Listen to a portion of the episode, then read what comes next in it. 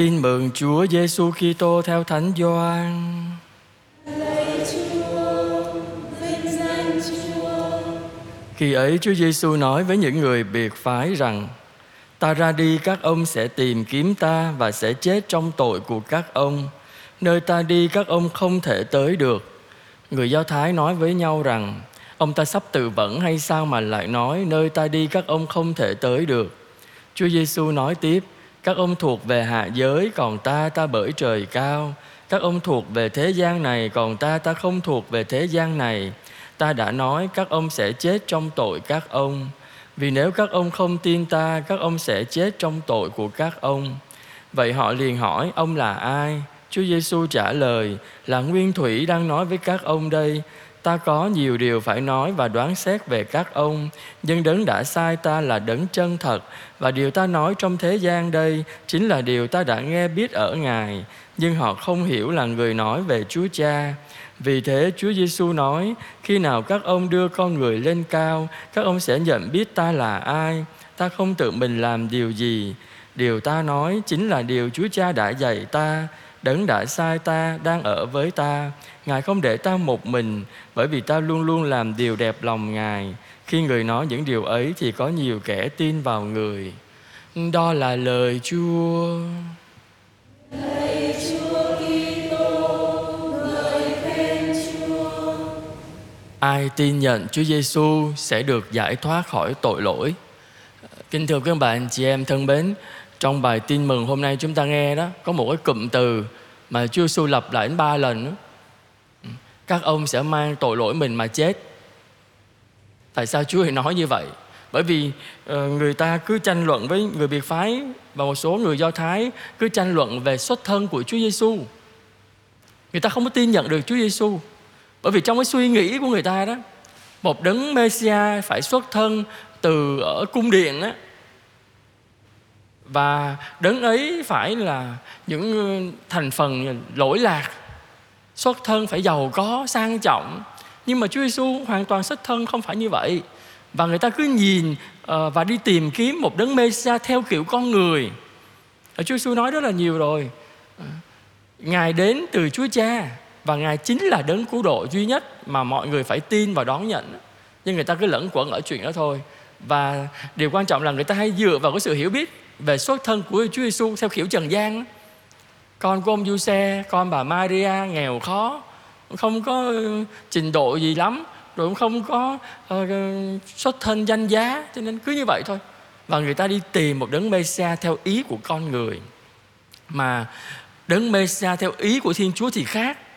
Khi loài người đi vào đời sống tội lỗi, mà khi nguyên tội chúng ta phạm tội đó, thì tội lỗi đi vào trong thế gian và đi vào trong lòng con người, thì Thiên Chúa phải cứu con người thôi.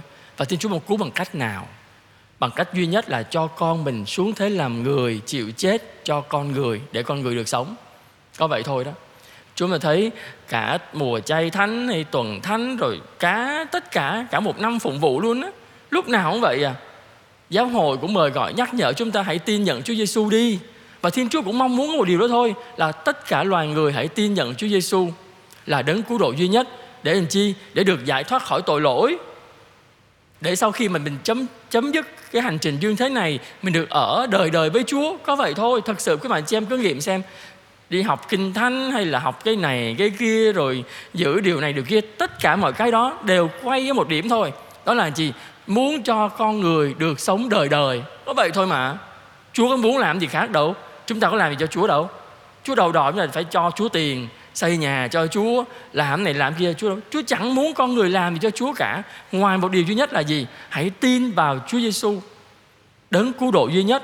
Để khi chúng ta tin vào Chúa Giêsu thì chính Chúa Giêsu đưa chúng ta về trời, bằng cách là giải thoát chúng ta khỏi tội lỗi. Chúng thôi chúng ta thấy là nếu mà chúng ta không tin vào Chúa Giêsu đó, không tin vào Thiên Chúa đó, thì sợ ai không? Chẳng sợ ai. Sống ngày nào quậy tanh bành luôn, sợ ai hết trơn trọi.